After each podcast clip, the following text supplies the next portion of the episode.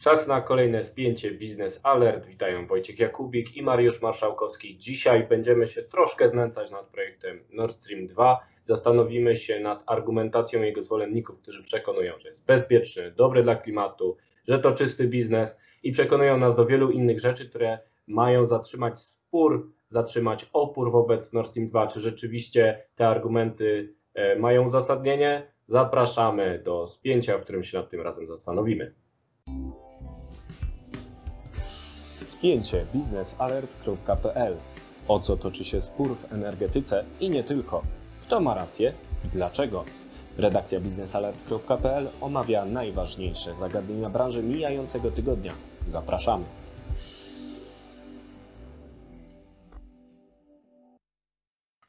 Przygotowaliśmy z Mariuszem kilka argumentów, które pojawiają się w debacie publicznej o Nord Stream 2. Postaramy się obalić te z nich, które są mitami. Postaramy się sprawdzić, czy faktycznie mają jakieś uzasadnienie. No i zaczniemy. Zaczniemy od pierwszego argumentu, który pojawia się w tej debacie, czyli no przecież Nord Stream 2 to jest przedsięwzięcie ekonomiczne, które jest potrzebne Gazpromowi, ponieważ płaci krocie za dostawy gazu przez Ukrainę, ponieważ jest zależny od tego szlaku ukraińskiego, no więc dla dobra swojego i oczywiście Europy też powinien płacić mniej i ominąć Ukrainę, słać gaz przez Morze Bałtyckie. Prawda czy fałsz? E, można powiedzieć, że to jest częściowa prawda, częściowy fałsz. Zależy jak na to patrzymy, bo e, z jakby takich liczb bezwzględnych, to jeżeli porównamy koszt transportu gazu tysiąca metrów sześciennych e, z e, Rosji przez Ukrainę albo przez Nord Stream drugi, czy, czy nawet Nord Stream pierwszy, bo mówimy o Nord Streamie pierwszym, do którego już są pewne dane, natomiast Nord Stream drugi, no na pewno te, te, te liczby będą wyższe, ale w, jeżeli patrzymy na Nord Stream pierwszy, w porównaniu przesyłu tysiąca metrów sześciennych gazu przez całą magistralę, czy, czy przez, w zależności jak się liczy, 100 metrów, 100, 100, kil, 100 kilometrów, to pokazują się jasne dane. To znaczy przez terytorium Ukrainy koszt trans, transportu 1000 metrów sześciennych gazu wynosi około 30 dolarów za 1000 metrów sześciennych gazu. W przypadku Nord Streamu pierwszego całą magistralą 1224 kilometry to jest około 18 dolarów za 1000 metrów sześciennych. To są dane z 2015 roku. One już mogą być nieaktualne, mogą już być, mogą już być e, zmienione. Natomiast fakt jest taki, że, e, że faktycznie przesył gazu przez gazociąg północny jest mniejszy. Natomiast to nie jest y, tak do końca tak do końca jasne. Dlaczego? Dlatego, że e, gaz e, biegnący przez terytorium Ukrainy pierwsze jest głównie skierowany na obszar Europy Południowej, czyli e, Bałkany, czyli Europa Środkowa, Czechy, Słowacja, Węgry, i potem Baumgarten, czyli węzeł gazowy w Austrii. E, I o ile na przykład dostawy gazu e, przez Nord Stream e, do Niemiec, do tych północnych landów Niemiec faktycznie mogą być tańsze niż przy wykorzystaniu szlaku ukraińskiego, to o tyle na przykład dostawy gazu przez Nord Stream do Czech, czy na Słowację, czy na Węgry już takie tanie nie będą, ponieważ do tych 16 czy 18 dolarów e, za 1000 metrów sześciennych e, przesłanych Nord Streamem trzeba doliczyć opłaty przesyłowe przez terytorium Niemiec, trzeba doliczyć opłaty przesyłowe przez terytorium e, Czech, e, Słowacji i w zależności od jakiego państwa ten gaz dociera. Dodatkowo są jeszcze opłaty wejściowe i wyjściowe, czyli nawet jeżeli ten tranzyt e, nie jest duży, powiedzmy, przez, jeżeli chodzi o kilometry, to i tak trzeba uiścić konkretną kwotę za, za transport. No, no to dorzucę właśnie... jeszcze kamyczek jeden. Bo jak wejdą regulacje antymonopolowe Unii Europejskiej względem Nord Streamu 2, może się okazać, że te koszty jeszcze dodatkowo wzrosną, bo będzie musiał tak, zostać tak. wyznaczony niezależny operator, który niezależnie wyznaczy taryfy, a nie Gazprom sam sobie, jak chciałby to zrobić y, w pierwotnych założeniach tego projektu, który miał być gotowy już w 2019 roku, a dalej nie jest, dlatego te dostawy przez Ukrainę dalej jeszcze płyną na mocy porozumienia tymczasowego aż do 2024 roku. Czyli do końca, opłacalność ekonomiczna Nord Streamu 2 jeszcze będzie niższa przez te wszystkie fakty. Dokładnie. Poza tym, jeżeli patrzymy na te koszty same e, nazwijmy to eksploatacyjne, to w Nord Streamie czy, czy, czy w gazociągach ukraińskich nie wlicza się kosztu inwestycyjnego, bo te gazociągi powstawały kilkadziesiąt lat temu, kiedy jeszcze budował je Związek Sowiecki i stopa amortyzacji już jest no, całkiem inna niż w przypadku nowej inwestycji, jaką jest Nord Stream. I w przypadku Nord Streamu pierwszego, jeżeli mówimy o tym gazociągu podmorskim, to jest około 7-8 miliardów euro. Do tego trzeba było oczywiście dobudować instalacje, odpowiednie przedłużenie instalacji po stronie rosyjskiej, a tutaj dane nie są e, takie jasne, ponieważ Rosjanie nie chwalą się za bardzo informacjami, jaki koszt właśnie dobudowania tej magistrali, ile wynosi. E, w przypadku Nord Streamu drugiego to będzie jeszcze więcej.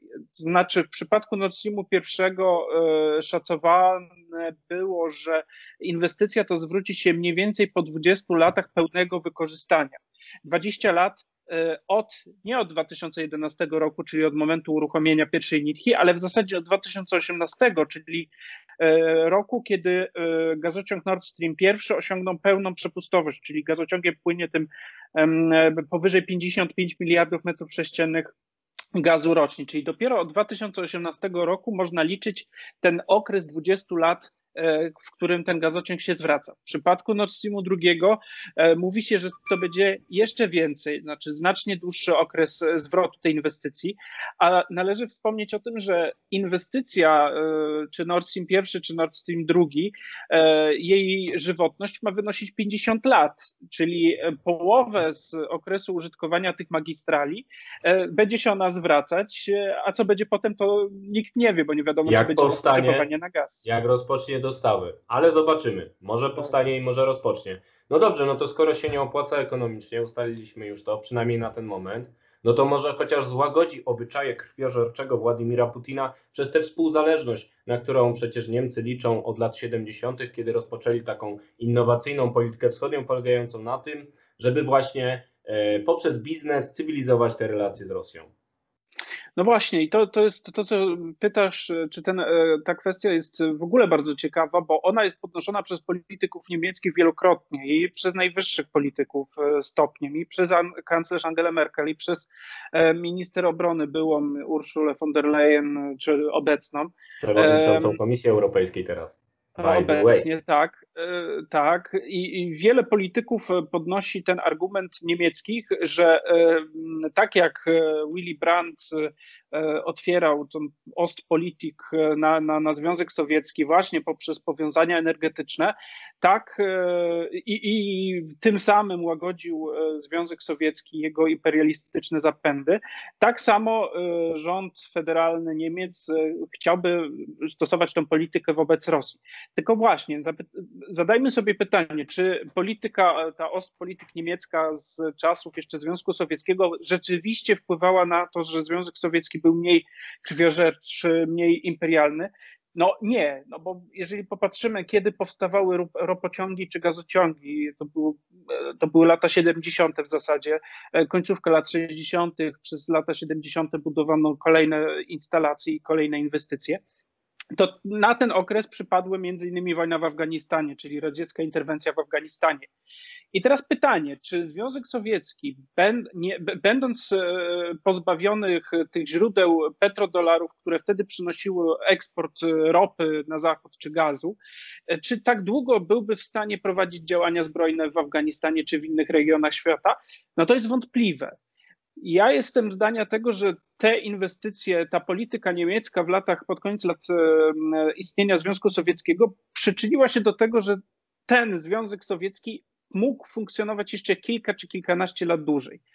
E, tak samo jest z Rosją, tak samo jest teraz z Nord Streamem. Mówi się o tym właśnie, że energetyka ma odciągać Rosję od, od, od działań zbrojnych, od działań militarnych. Tak się no, nie a dzieje. Mało Krymu mówiąc w skrócie. Dokładnie. My, my, mieliśmy wojnę na wschodzie Ukrainy, czy mamy obecnie wojnę na wschodzie Ukrainy, mieliśmy interwencję w Gruzji, mamy masę różnych proxy war, tak zwanych tych wojen zastępczych i, i działań na przykład w Afryce, gdzie, gdzie e, Rosjanie interweniują.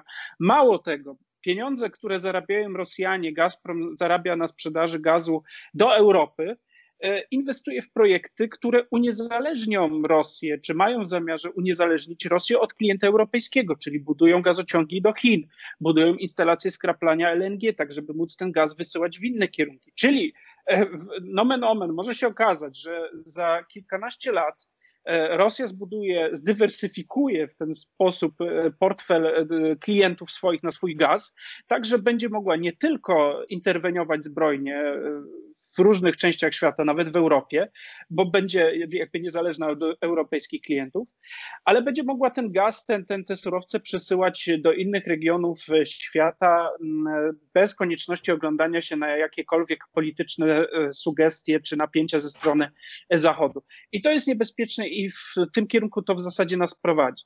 No, jeśli spojrzymy jeszcze na doktrynę Palina Kwicińskiego, czyli dyplomatów sowieckich, którzy rozmawiali o tym, Dokładnie. żeby zastąpić wpływ czołgów wpływem gazociągami, gaz zamiast czołgów, no to okaże się, że ta recepta zaczyna działać i te rozwiązania, które miały cywilizować Rosję, bardziej e, wikłają kraje europejskie, które poprzez zależności biznesowe, niech ich przykładem będzie Gerhard Schröder, wspaniały były kanclerz niemiecki, lobbysta, obecnie rosyjski, Rosnieftu, Gazpromu, te y, zależności od Rosji raczej zmieniają nasze postępowanie wobec niej i nie chcemy na przykład poszerzać sankcji, chociaż na Ukrainie znów płonie. E, I tak. to. No pokazuje... tutaj też jest kolejny. No, no, właśnie, tutaj jest kolejny też e, element, ponieważ e, no tutaj w zasadzie moje pytanie do ciebie, bo o, e, tutaj się pojawia często ta dyskusja związana z nazywaniem projektu, to też jest stała, stały element, który jest podnoszony przez nie tylko polityków niemieckich, ale też prezesów różnych spółek i zaangażowanych w budowę tego gazociągu, prezesów stowarzyszeń różnych rosyjsko-niemieckich i tak dalej że jest to projekt biznesowy, który nie ma, e, nie ma e, jakby związku z polityką. No ty tutaj już policzyłeś, znaczy po, po, po, powiedziałeś o doktrynie Falina Kwiecińskiego, e, która skutecznie jakby powinna być orężem wobec tej teorii, no ale jestem ciekaw, jak ty na to patrzysz. Znaczy, no właśnie, właśnie ta doktryna jest dobrym argumentem. Na mhm. początek, bo ona powstała w 1991 roku, jesteśmy 30 lat dalej, a ona chyba dalej obowiązuje, bo celem tej doktryny było, to jest ciąg dalszy tej doktryny, który jest mniej medialny, było blokowanie wchodzenia krajów Europy Środkowo-Wschodniej we wrogie sojusze. A zatem na przykład do NATO, czyli gazociągi miały zamiast czołgów blokować Europę Środkowo-Wschodnią, wschodnią, trzymać ją przy Związku Sowieckim pomimo wszelkich zmian dookoła. A zatem z punktu widzenia NATO jest to program, jest to problem e, jak najbardziej istotny z punktu widzenia polityki zagranicznej i bezpieczeństwa. NATO powinno zająć się Nord Streamem II jako problemem nie czysto ekonomicznym, a raczej z zakresu polityki bezpieczeństwa. Tym bardziej, że w koncepcie strategicznym NATO, który został wynegocjowany w Polsce, w Warszawie, też nieprzypadkowo na szczycie, bezpieczeństwo energetyczne pojawiło się po raz pierwszy. To było w 2016 roku. Byłem na tym szczycie e, na miejscu jako dziennikarz i właśnie obserwowałem, jak powstawał, wykuwał się komunikat, w którym jest e, zapis o bezpieczeństwie energetycznym, o ochronie szlaków dostaw. Ty, Mariusz, piszesz każdego dnia w naszym przewspaniałym cyklu Energetyku Pilnuj Bałtyku o znaczeniu właśnie bezpieczeństwa dostaw surowców przez Bałtyk. O tym, że jeśli chcemy rozwijać energetykę, zmniejszać zależność od Rosji, no to musimy mieć bezpieczne szlaki dostaw. No i na to ma stać na straży tych szlaków dostaw, a Nord Stream 2 może zagrozić ich bezpieczeństwu. E, o tym też mówią polscy oficjele, że może posłużyć do pewnych działań hybrydowych, do nawet y, instalacji infrastruktury podsłuchowej. Nie rozstrzygam, czy tak na pewno będzie, ale na pewno jest to temat z zakresu bezpieczeństwa. Nie można mówić, że to jest czysty biznes i sprzedaż, taka jak sprzedaż, nie wiem, marchewek na przykład. To jest też problem z zakresu czystego, twardego bezpieczeństwa, ale NATO się nim tak dobrze nie zajmuje, między innymi dlatego, że Niemcy są członkami NATO. I wracamy do doktryny Falina Kwicińskiego. Ona się sprawdza. Niemcy nie chcą zajmować się Nord Streamem drugim w ramach NATO, bo są uwikłani w ten projekt i w ten sposób e, wpływy rosyjskie przekładają się na przykład na inercję w NATO. Nie ma opcji. To nie jest projekt czysto ekonomiczny, to także zagrożenie z punktu widzenia bezpieczeństwa. Upada e, kolejny mit. I jeszcze tylko do, dodam dwa słowa o tym zwrocie do Chin. Na razie nie idzie Rosjanom, bo tam też są problemy, problemy z rentownością. Może się kiedyś uda. Na razie cały gaz, który idzie e, ze złóż jamalskich, nie może dotrzeć do Chin. Nowe złoża, które są powoli coraz lepiej eksploatowane na wschodniej Syberii, mogą posłużyć dostawom do Chin. Skala tych dostaw wcale nie jest taka duża, jak zakładano w kontrakcie stulecia, tysiąclecia, który, który był reklamowany w Sputniku i jego polskich odpowiednikach. No ale tak, ale tak, jest zagrożenie z zakresu bezpieczeństwa, powinniśmy się znaczy nie tak, zająć, nie zajmujemy się do w końca. perspektywie czasu. Perspektywie Dokładnie. czasu, zwłaszcza, że jeżeli popatrzy się na to, jakie, jakie kwoty y, pochłonęła budowa siła Syberii, bo mówi się nawet o 30 miliardach dolarów e, na budowę. No właśnie, a skąd te pieniądze się wzięły? No stąd, że sprzedane, sprzedaje się gaz do Niemiec przy Tankujemy wykorzystaniu Nord Streamu. stacji benzynowej, jak mawiał Pierwszego. John McCain o Rosji. Świętej Tak, pamięci John natomiast- McCain. Natomiast poza jakby kwestiami bezpieczeństwa są jeszcze ważne, ważne argumenty podnoszone związane z, mm, nazwijmy to, tym tematem, który coraz, coraz głośniej wybrzmiewa na salonach europejskich, jest zresztą nie tylko na salonach europejskich, bo teraz nie ma konferencji energetycznej w Polsce, która by nie, nie poruszała tematu transformacji energetycznej, neutralności klimatycznej i tak dalej, zielonych zwrotów. No i właśnie, no tutaj pojawia się y, taka wizja y, wykorzystywania gazu jako paliwa przejściowego, jako paliwa transformacyjnego, a Nord Streamu jako źródła właśnie tego paliwa dla gospodarki europejskiej. Y, Prawda czy fałsz? Oczywiście gaz może być y, paliwem przejściowym transformacji energetycznej. Na przykład będzie tak w Polsce, ale y, Rosjanie próbują nas przekonać, że narzędziem tej transformacji może być na przykład Nord Stream 2. Czemu nie? Coraz więcej ekologicznego gazu rosyjskiego, który na pewno jest mniej emisyjny niż amerykański gaz skroplony, który jest oczywiście nieczysty, jest wydobywany przy pomocy hydraulicznego szczelinowania, którego nie chcą na przykład ekolodzy niemieccy, więc lepiej sięgnąć po ten gaz rosyjski. To jest oczywiście fałsz, ponieważ według wyliczeń naukowych i to możliwych innymi dzięki polskim naukowcom z programu satelitarnego Kopernikus, nazwanego e, w Unii Europejskiej na cześć oczywiście Mikołaja Kopernika, który był Polakiem i był wspaniałym naukowcem, e, który jak wiadomo poruszył Ziemię i wstrzymał Słońce. E, Nowa matura musi sobie zrobić powtórkę z tego, jeśli nie pamięta. E, No i ten program Kopernikus pozwolił ustalić, że największe emisje gazu cieplarnianego innego niż dwutlenek węgla, chodzi o metan, e, pochodzą właśnie z rosyjskich gazociągów, szczególnie z gazociągu jamalskiego, znanego w Polsce z kontraktu jamalskiego, krytykowanego w Business Alert ze względu na to, że to, to jest archaizm i i ta umowa jest niekorzystna jednoznacznie dla Polski. Naukowcy ustalili, że największe emisje tego metanu, którym chce się kiedyś zająć Komisja Europejska, pochodzą właśnie z gazociągu jamalskiego. Nawet do 164 ton metanu na godzinę w latach 2019-2020 wydobywało się e, z tej magistrali, która ciągnie się przez Rosję, Białoruś, Polskę i Niemcy. Pochodzi oczywiście ze złóż jamalskich, które są eksploatowane e, w sposób, mm, mówiąc y, delikatnie, e, nie zawsze uwzględniający najwyższe standardy bezpieczeństwa i ochrony środowiska. Y, Ty, Mariusz, piszesz y, co róż o jakichś katastrofach ekologicznych w Rosji, które wynikają z faktu, że, że te standardy nie są dochowywane.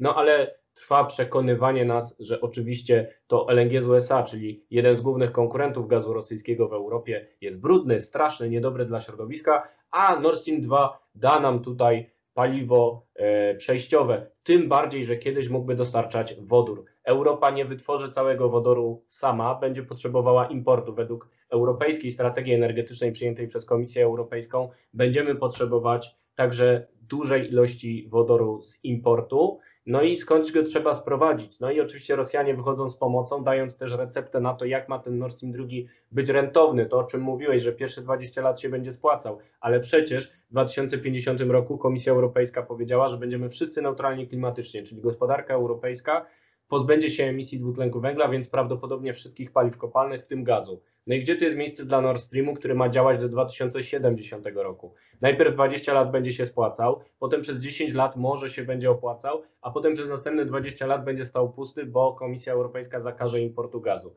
No nie, można zamienić gaz na wodór i to jest sposób rosyjski na rusyfikację naszej polityki klimatycznej i oczywiście zwolennicy projektu Nord Stream 2 przekonują, że to wspaniale, ale przeciwnicy twierdzą, że jest to sposób na utrzymanie zależności od Rosji, na wysyłanie pieniędzy Władimirowi Putinowi, które potem wyda na agresję na Ukrainie czy w innym miejscu na świecie. No i też problem dla polityki klimatycznej, która zamieni zależność od gazu na zależność na przykład od wodoru czy innych paliw tego typu, innych niż gaz ziemny z Rosji.